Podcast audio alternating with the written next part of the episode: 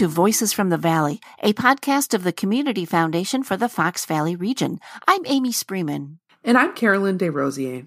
Today, we are revisiting a topic we first told you about last year our many recreational trails that connect our communities throughout the Fox Valley region. Did you know that the urbanized areas of Calumet, Outagamie, and Winnebago counties have more than 340 miles of trails with an additional 1,294 miles of sidewalks?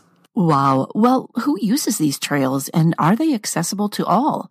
And what should we be thinking about when it comes to making improvements so that more people can enjoy all that our communities have to offer? Well, there are a number of trail projects coming up soon, so we're going to update you in a little bit about what's next.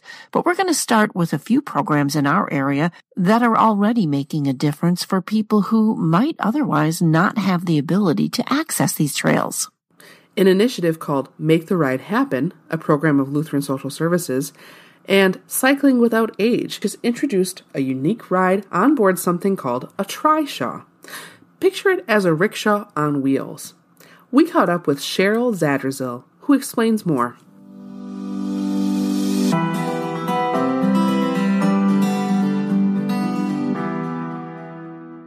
I think that it brings the community to them.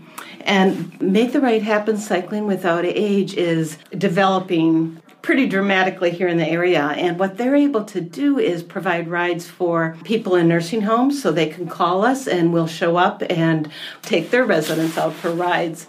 We can also go to events. Um, a lot of the park and recs we've um, worked with. The most recent one was at the Nelson Family Crossing, um, where uh, we were able to provide rides for people who've never would have had that opportunity to really travel that trail. Or um, loop the little lakes is another option which is what we're doing here today. I'm 82 years old and enjoying life yet. Eileen rutten is taking a ride in the open air something many seniors don't always get to do. That's nice when you don't have to do the pedaling because otherwise you get sore legs right We caught up with Eileen as she and her friend Colleen were arriving back to the Menasha Senior Center. They'd spent a drizzly morning last week taking in the fall colors from their two seater trishaw, piloted by Michelle Bacchus.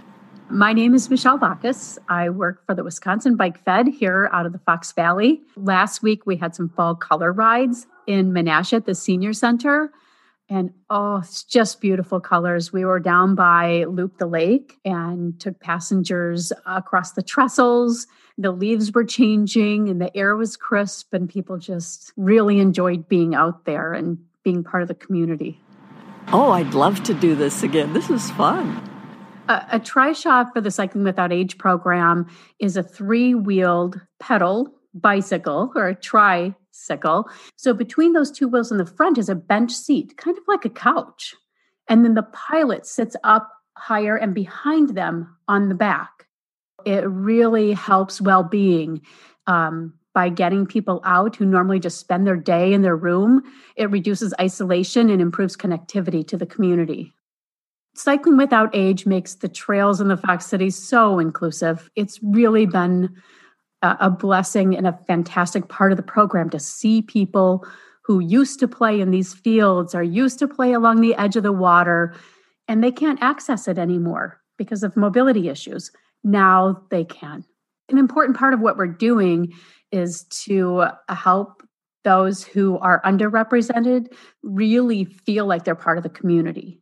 You can't find a better way to feel like you're part of something than if you're out there just immersing yourself in it. And that's really what the trishaws do. Just about anybody can ride on a trishaw. We, in the Fox Valley, we serve people who are aging who can no longer pedal their own bikes, uh, but miss the feeling of wind in their hair and sun on their faces. We also provide trishaw rides to people with differing abilities who aren't able to pedal their own bikes. Um, and family members go right along, either in the trishaw with their loved one or riding their bikes alongside of us.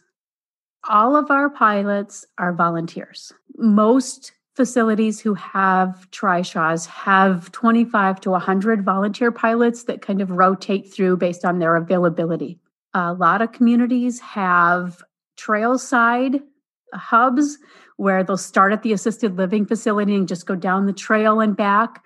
Others go to destinations. They're community based programs, so they can use these trishaws to take people to the park, to visit a friend, to the pharmacy or grocery store. And then they're just using public roadways you know, it's typically not me talking and telling stories, but it's typically the passengers talking and telling stories.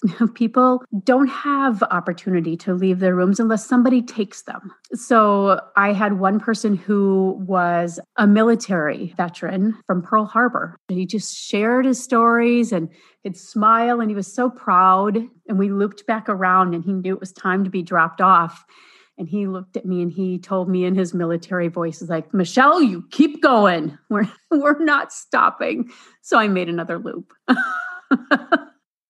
One thing that's been on the wish list more accessibility to trails in the wintertime. Um, sometimes uh, the the assisted living facilities who own their own trishaws, they will pedal the trishaws in the winter inside. So they'll go down one hall and make a loop and then they'll go down another hall in the adjacent building and make a loop and just keep peddling people around because they see such a positive impact. One of the things that I'd really like to see us do more of in the Fox Valley is have our trails plowed because this program doesn't have to end.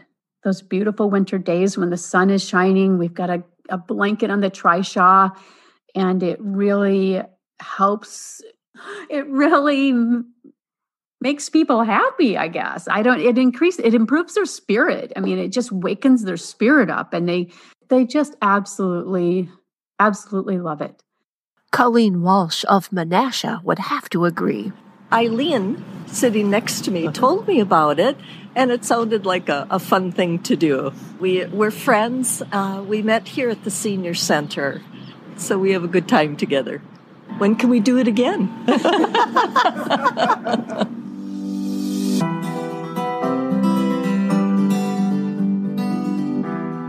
The Community Foundation for the Fox Valley region is a great resource for making a local impact while simplifying your charitable giving through a tax deductible charitable fund. Perhaps you're passionate about certain organizations or want to support causes such as education or pets at the animal shelter, or you're interested in addressing the greatest needs of the community.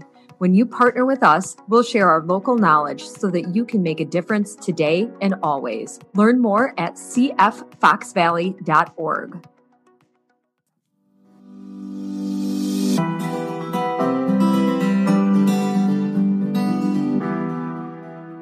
Next, we take you up the road to Heckrodt Wetland Reserve, where recent construction projects have opened up new possibilities for people with challenges of any kind, from financial to physical, with a learning opportunity in the trees. Yes, because as Heckrodt's Chris Langenfeld and SOAR Fox Valley's Aaron Schultz explain, environmental literacy should be available to everyone.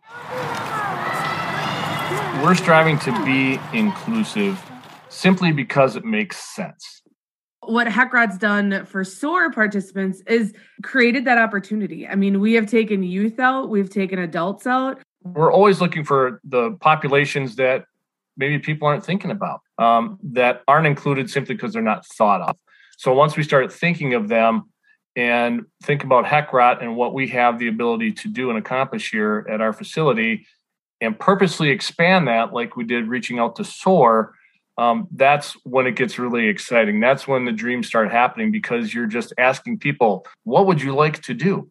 And let them fill in the blank, and then we service their needs. It's it's incredible.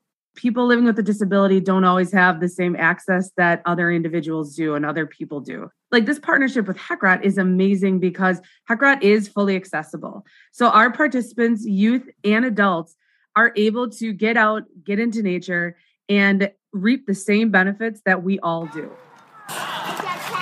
So we are going to become experts on the critters that live beneath our feet. I'm Janelle Jung. I'm around 23 years old, and I love Hedrick because I get to see how many different animals there are. Here you go, Janelle. Good So this looks like a worm, but with many, many, many, many legs. Can I see? Yeah, That's of a millipede. It is exactly right. It is a millipede. Nice job. Nice. My parents first got me in Green Bay, but before they could take me home, I had to go to the hospital because um, I had some sort of a seizure. But but after a while, they were able to bring me home. My name is John Jung. I'm a father to Janelle Jung.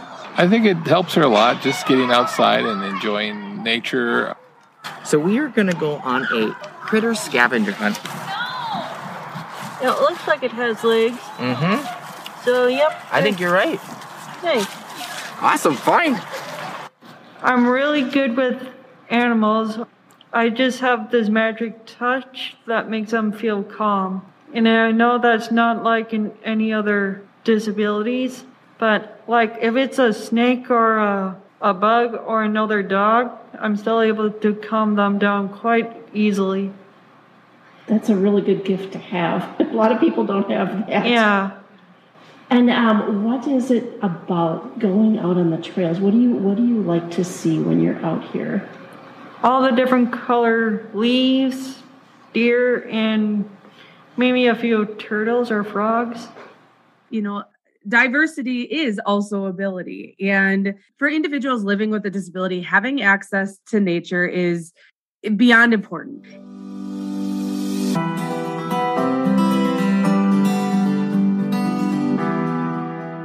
are so many ways people are getting involved in these projects, from generous donors who are supporting these projects financially to the local leaders and environmentalists who are rolling up their sleeves to talk about the best way to improve trails in the Fox Valley. That's right. We recently announced a $2 million grant from the David L. and Rita E. Nelson Family Fund to create the new Nelson Family Fund for a trail to High Cliff State Park. Now, this new fund will support the creation of a pedestrian and bicycle trail connecting the Fox Valley to High Cliff, as well as all the collaborative work with local municipalities and agencies to complete key trail sections to connect the existing patchwork of trails for a safe route. High Cliff is just one of many new projects in the works. Yes, Amy, and that project actually came out of the Fox Cities Trail Summit we sponsored uh, a couple years ago through our Community Vision Fund, formerly called the Bright Idea Fund, which was hosted by Fox Cities Greenways and the East Central Wisconsin Regional Planning Commission. We encouraged the community who was at that summit to dream big, and dream they did. We'll put links and maps on our website so you can see all the projects that are being planned. You know, it's one thing to have a beautiful network of trails, but if not everyone can access them or feels unwelcome when they do, we have a problem. That's why this time last year, we sat down with someone who spoke at the Trail Summit, Jason Brozek, the Stephen Edwards Scarff Professor of International Affairs and Associate Professor of Government at Lawrence University. And we talked with him about environmental justice and transportation equity. That's right, Amy. And after we revisit this segment, I'm super excited to tell our listeners how the Community Foundation is helping to continue the conversation and move to action around the topic of inclusion in the outdoors. Here's what Jason had to say.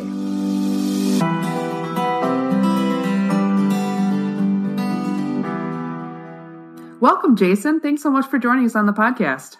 Thanks for having me. I'm really happy to be here. Yeah, we're excited to talk with you. We'd love to just start with having you introduce yourself, um, your role at Lawrence University, and just tell us a little bit more about how you're involved in cycling and trails in the Fox Cities.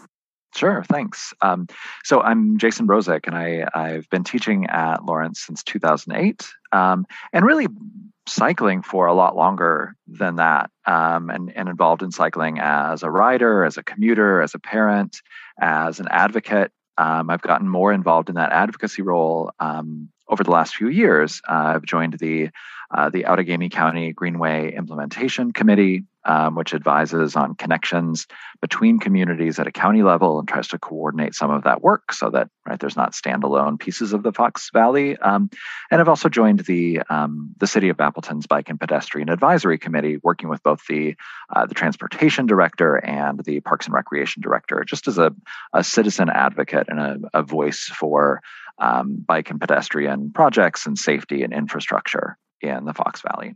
Well, I want to ask you about um, something that the Community Foundation supported that happened a while ago, um, but important topics to touch on. So, in, in, early 2020, the Community Foundation's Bright Idea Fund supported uh, Fox Cities Trail Summit. It was a one day event that brought together leaders from municipalities, environmental organizations, and just advocates with a goal of improving the trail system. And um, I had the opportunity to be there that day and to hear you speak at the summit, Jason, and you talked about transportation equity and environmental justice. You know, what are these concepts and why should we be thinking about them when we're thinking about trails? So, environmental justice and transportation equity, uh, these are really uh, they're longstanding interests of mine. In the short version, is that when we think about environmental issues or transportation issues, they're not just about the environment and they're not just about moving from place to place. They're connected to equity, they're connected to race, to civil rights in ways that we can't and shouldn't even want to try disentangling. The basic idea of environmental justice is that justice is a redress for injustice. Uh, there are some groups that are systematically excluded from power and excluded from decision making, uh, excluded because of, of race, because of gender, because of class, LGBTQ status, um, and more.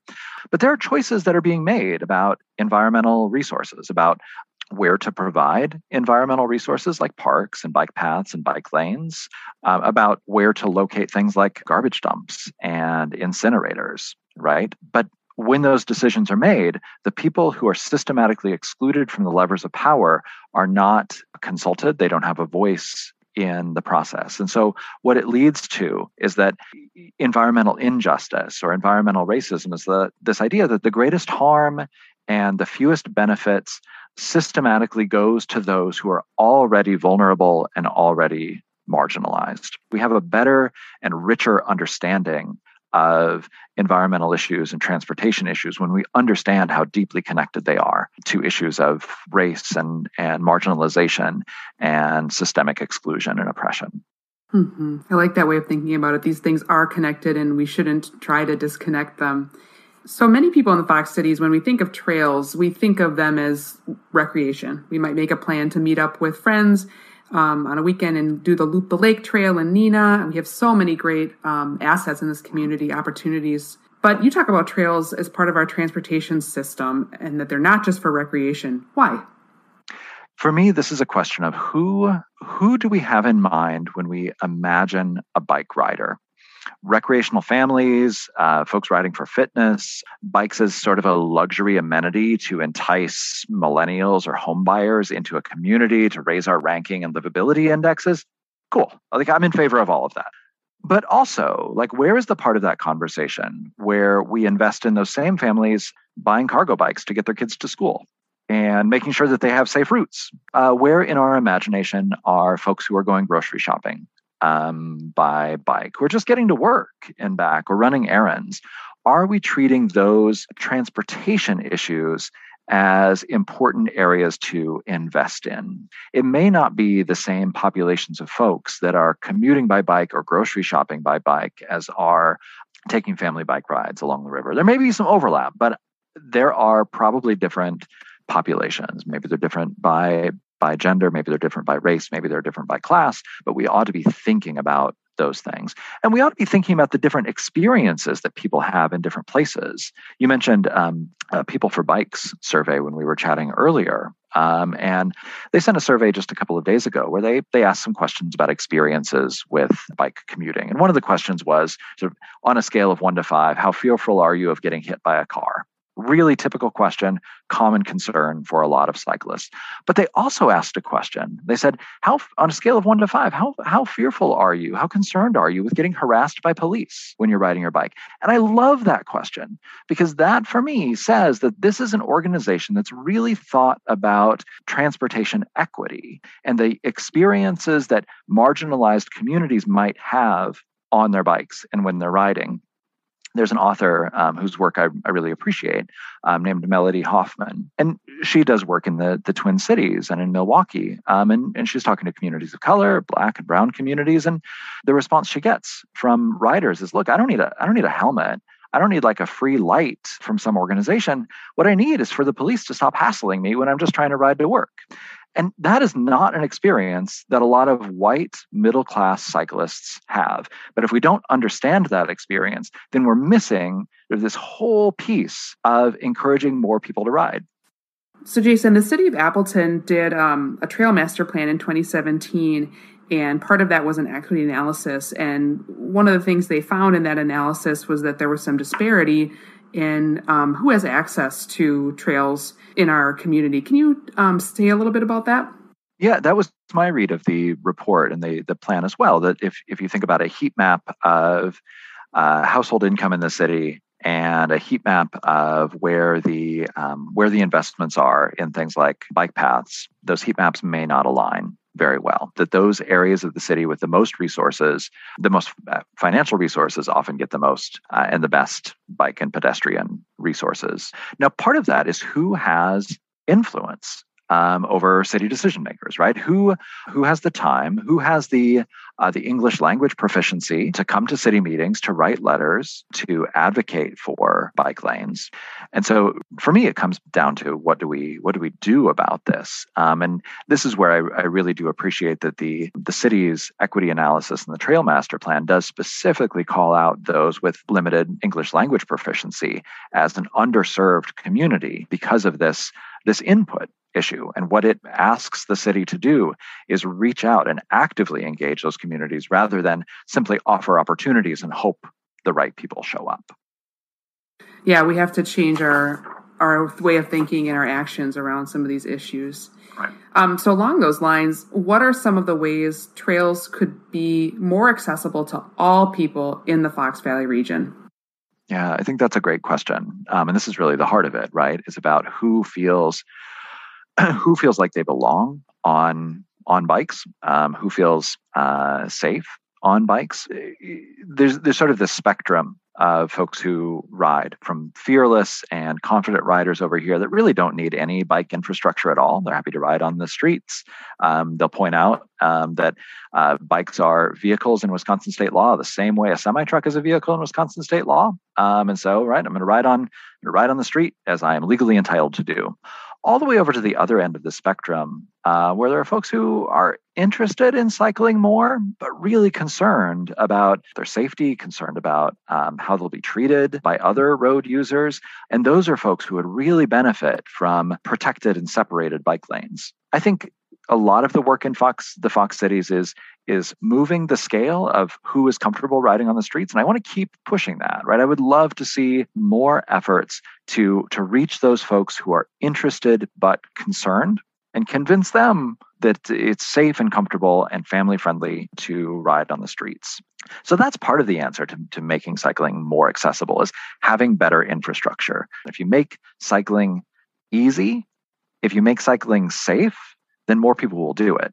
It's it's if you build it, they will come. And there's this there's this line I love. It's sort of dumb, uh, but I'm going to lay it on you anyway.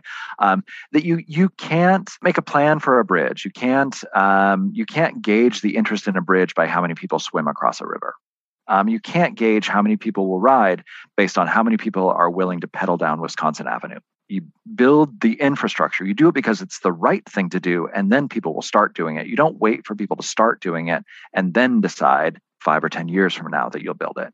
You, you make these infrastructure investments because it's the right thing to do. Um, there's this concept of eight to 80 cities. It's, it's referring to an age range that people should be able to ride around a city independently and safely from the time they're about eight to the time they're about 80 if you can design a city where eight year olds and 80 year olds both feel comfortable walking and cycling on the streets, you've designed a sort of an accessible, livable city. Um, there's also this work that um, city planners and city officials need to do. One of them is making, right, really thinking about accessibility of meetings and, and outreach and whose voices are, are missing. That when you host public input sessions at uh, 3 p.m. on a Tuesday, who doesn't have access to that? Who doesn't who doesn't feel like their voices are right are welcome in a situation like that. But it's also about the um, the diversity of organizations, right? Who, if there's a if there's a Hmong speaker who has some some thoughts on trails and access, right? Is there someone in in the office who can uh, who can speak to that person in in their their own language. Um, so it's about the the diversity of organizations. It's about the accessibility um, and the the active pursuit of missing voices in the decision making process. And for me, it's really about building this infrastructure because it's the right thing to do, um, and not as a response to uh, to demand. Thank you so much, Jason, for taking the time out to speak with us. Um, I can feel your passion for these issues and just really appreciate all the leadership that you provide to the community so that we can have an accessible community for everyone. Thank you. Well, thanks so much for for having me and for for hosting this conversation and and the other folks you've talked to. I'm really excited to listen to those those conversations as well. Thanks so much.